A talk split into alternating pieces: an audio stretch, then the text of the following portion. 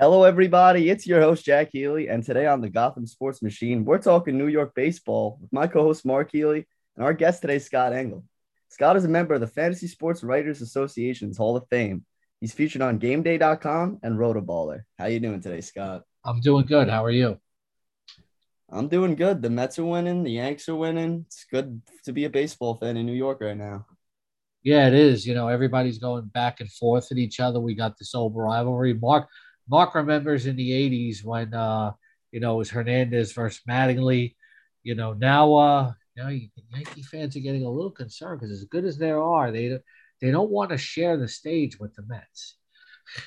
Yeah, definitely. There's definitely a lot of chatter. And we didn't have Twitter back then, Scott. So, who knows what the arguments would have been back then. But it's funny. It's so funny that you bring up the 80s because the other day I was doing some research for a piece I was doing. And I noticed that the Yankees in 1985, they won 97 games that year. That was the year that they fired Yogi at the beginning of the season, and everybody lost their minds. Then they won, a bunch of games, like I think 91 games under Billy Martin. And, they scored a ton of runs. Their pitching staff was brutal. Outside of Guidry, who won 22 games. The rest of the team was terrible. But the reason I'm bringing it up is because that team won 97 games, and they were like 26 and 26 in one-run games. I mean, you imagine that? I mean, that's how good that team was. That's how close, the 85 Mets, the 85 Mets and the 85 Yankees came, that close. Because I think the Mets won 97 games that year as well. That's how close those two teams came to playing in their first Subway Series. And I just thought it was fascinating that 26 and 26 record in one-run games for a team that won 97 games. It just blows my mind. Yeah, the Mets lost that final series in St. Louis that year after Strawberry hit the home run off the clock, but. Yeah, for all as many championships as the Yankees will win, they never want to cede the stage to the Mets. And I want to clear up one myth, okay? And I wrote this for TheGameDay.com. I'm one of our syndicated partners, New York Sports Station. The Mets are not the Yankees' little brother, okay? When people say that, I always say they're not the little brother. They're their neighbor.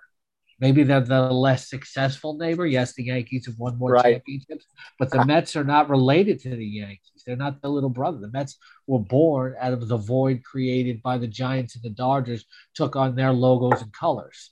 So Yankee fans, if you're going to insult the Mets, you could say my less successful neighbor. Just because I'm near you doesn't mean we're related. Going into this deadline, I mean, it was expected that the Yankees were going to have a lot of moves to make, and I don't think it's going to be a lot. I think Gallo's got to be gone. But outside of that, I don't know what major move they're going to look to make because the pitching's been very good. And maybe they go out for an arm. Maybe they look for a center fielder because the inconsistencies of Aaron Hicks. But I think it's going to be a big question mark of what the Yankees are really going to do. What do you think, Scott? It's interesting, because, I cover fantasy baseball a lot. And it's going to be interesting to hear, there's been some suggestions that maybe they move Chapman so he could get a chance to close somewhere else. And I have Chapman on my Tout Wars team, which is a big industry league. So I'm hoping he doesn't get traded because Clay Holmes has been fantastic. It's a little hard to gauge because these are the Hank Steinbrenner Yankees. These are not the George Steinbrenner Yankees. Yankee fans will have a lot of expectations that they want to get some superstar to fill center field. But I think, they should do something there. But I don't know if it would be a major splash move because this team is playing so well anyway. But I think they got to go into the postseason with something better than Aaron Hicks because even though they appear to like Hicks, they've kept him around for years. Durability is also a concern with him. That's a great point, Scott, when I think about, and I think about, the old George Steinbrenner and the Yankees, more often than not would kind of do make moves at the deadline as overkill. But when Gene Michael kind of took control of the organization, after he was fired, believe it or not, in '95 after they lost to the Mariners. You know, Gene Michael was very good at, you know, figuring out which prospects to trade, which prospects to keep. And, you know, and really people keep talking about, you know, and I'm going to bring the Mets into this as well, is that, you know, just because you have money to work with doesn't necessarily mean that that's what other teams want. They want you to take on whatever contracts that they're looking to get rid of, but they also want prospects in return because they're the real currency, you know, especially with the way, you know, with the way the economics of the game is now.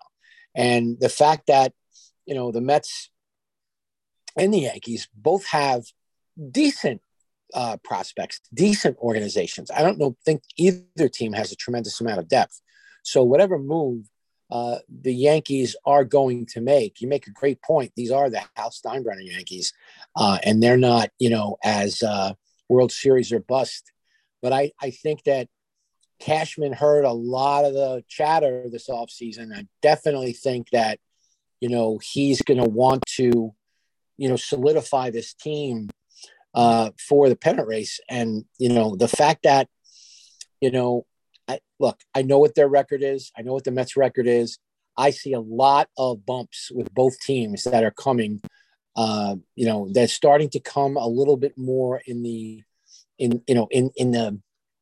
kind of coming a little bit more apparent despite the records. So, if I had to ask you, what do you think those trouble spots are with the Mets? Where would you point to? I think maybe another starting pitcher because all these injuries that you know they've been suffering. Maybe a reliever. I'm pretty satisfied with what the offense looks. You know, but Yankee fans, you know, maybe they'll get a Brian Reynolds or a Trent Grisham or somebody like that. And I think that should be more than adequate. For the Mets, you know, they've had, as we record this, Carlos Carrasco got hurt and McGill's out.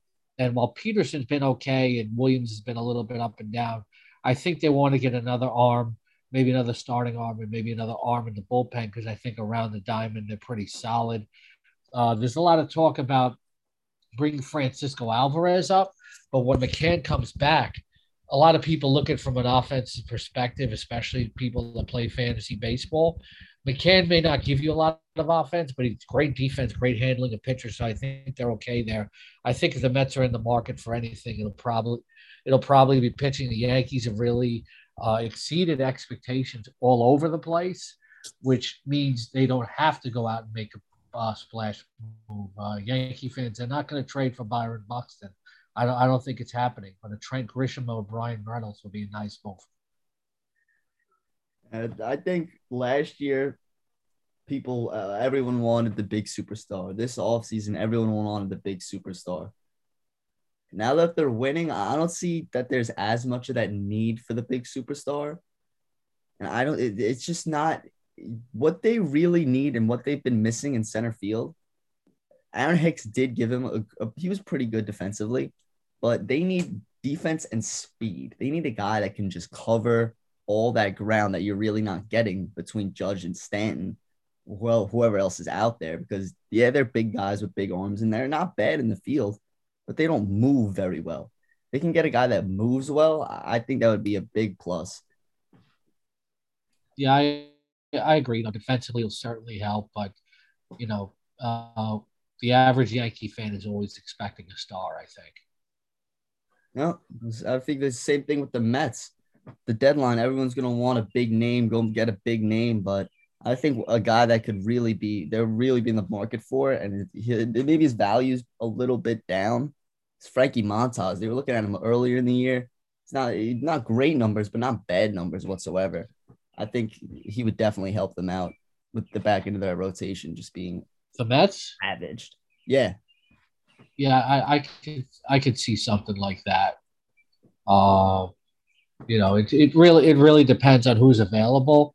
I haven't seen a lot of rumors.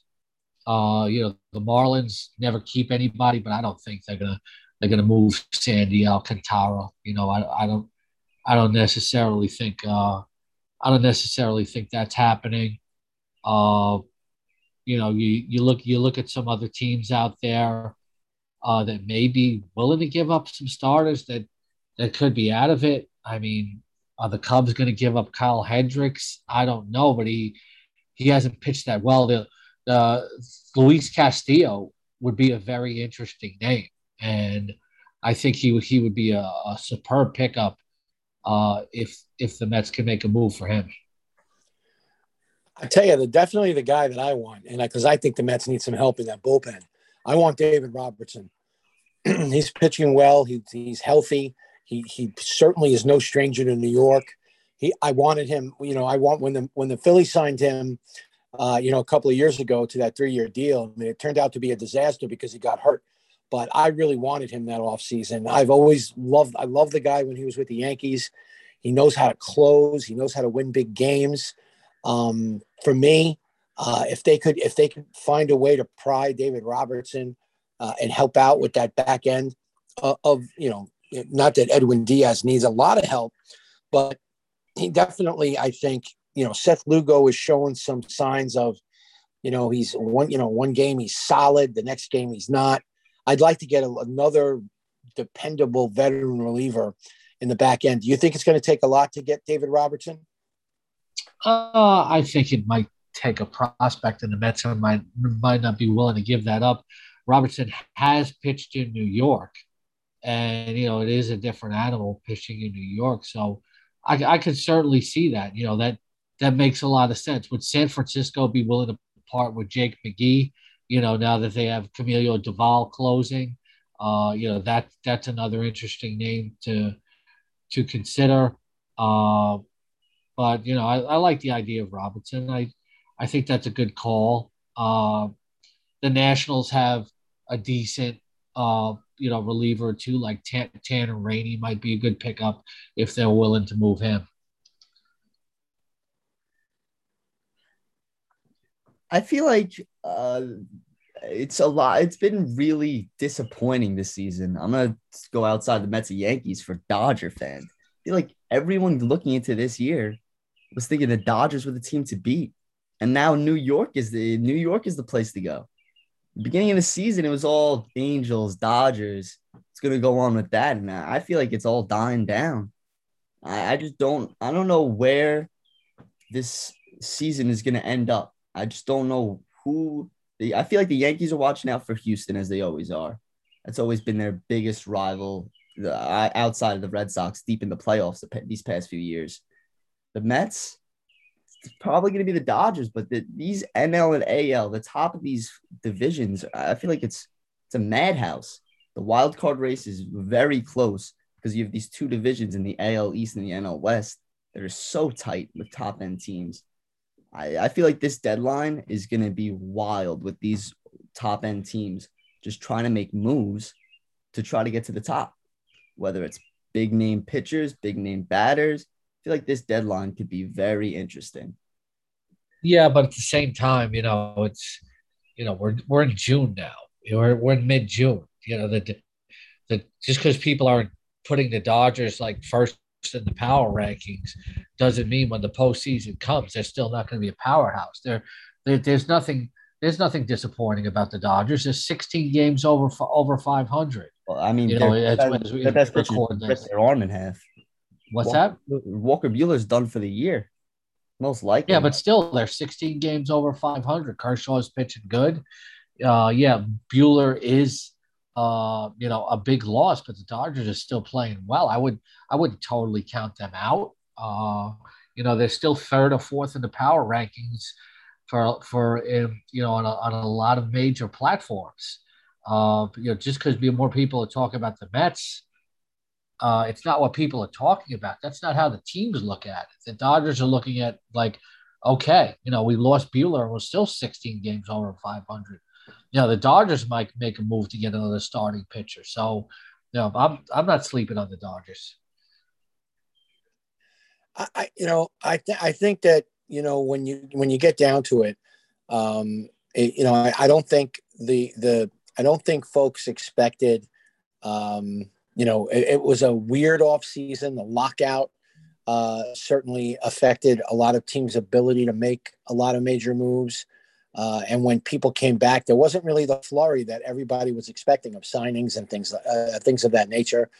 The fact that the Yankees didn't really do anything, and the moves that they made, I don't know about you, Scott, but when they traded for Donaldson and taken on that contract, Kiner-Falefa, I mean, I knew moving Gary Sanchez was going to be addition by subtraction because he was just a guy that was just done here. He's just done.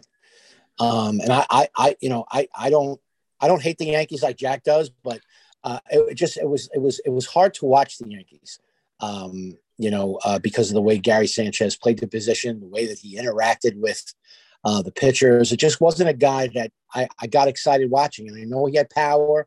I know the Kraken and all that stuff, but he was never the same after Joe Girardi left, in my opinion. And when Tony Pena left, because Tony Pena was a mentor to him as well. But I think at the end of the day, the fact that Kiner-Falefa has turned out to be a pretty good shortstop, Donaldson has played pretty well at third base, outside of the Jackie incident with, the guy from the White Sox. But, Jose Trevino, the fact that the pitchers are pitching at this high level, the bullpen, nobody expected, I certainly didn't expect the Yankees to be this good.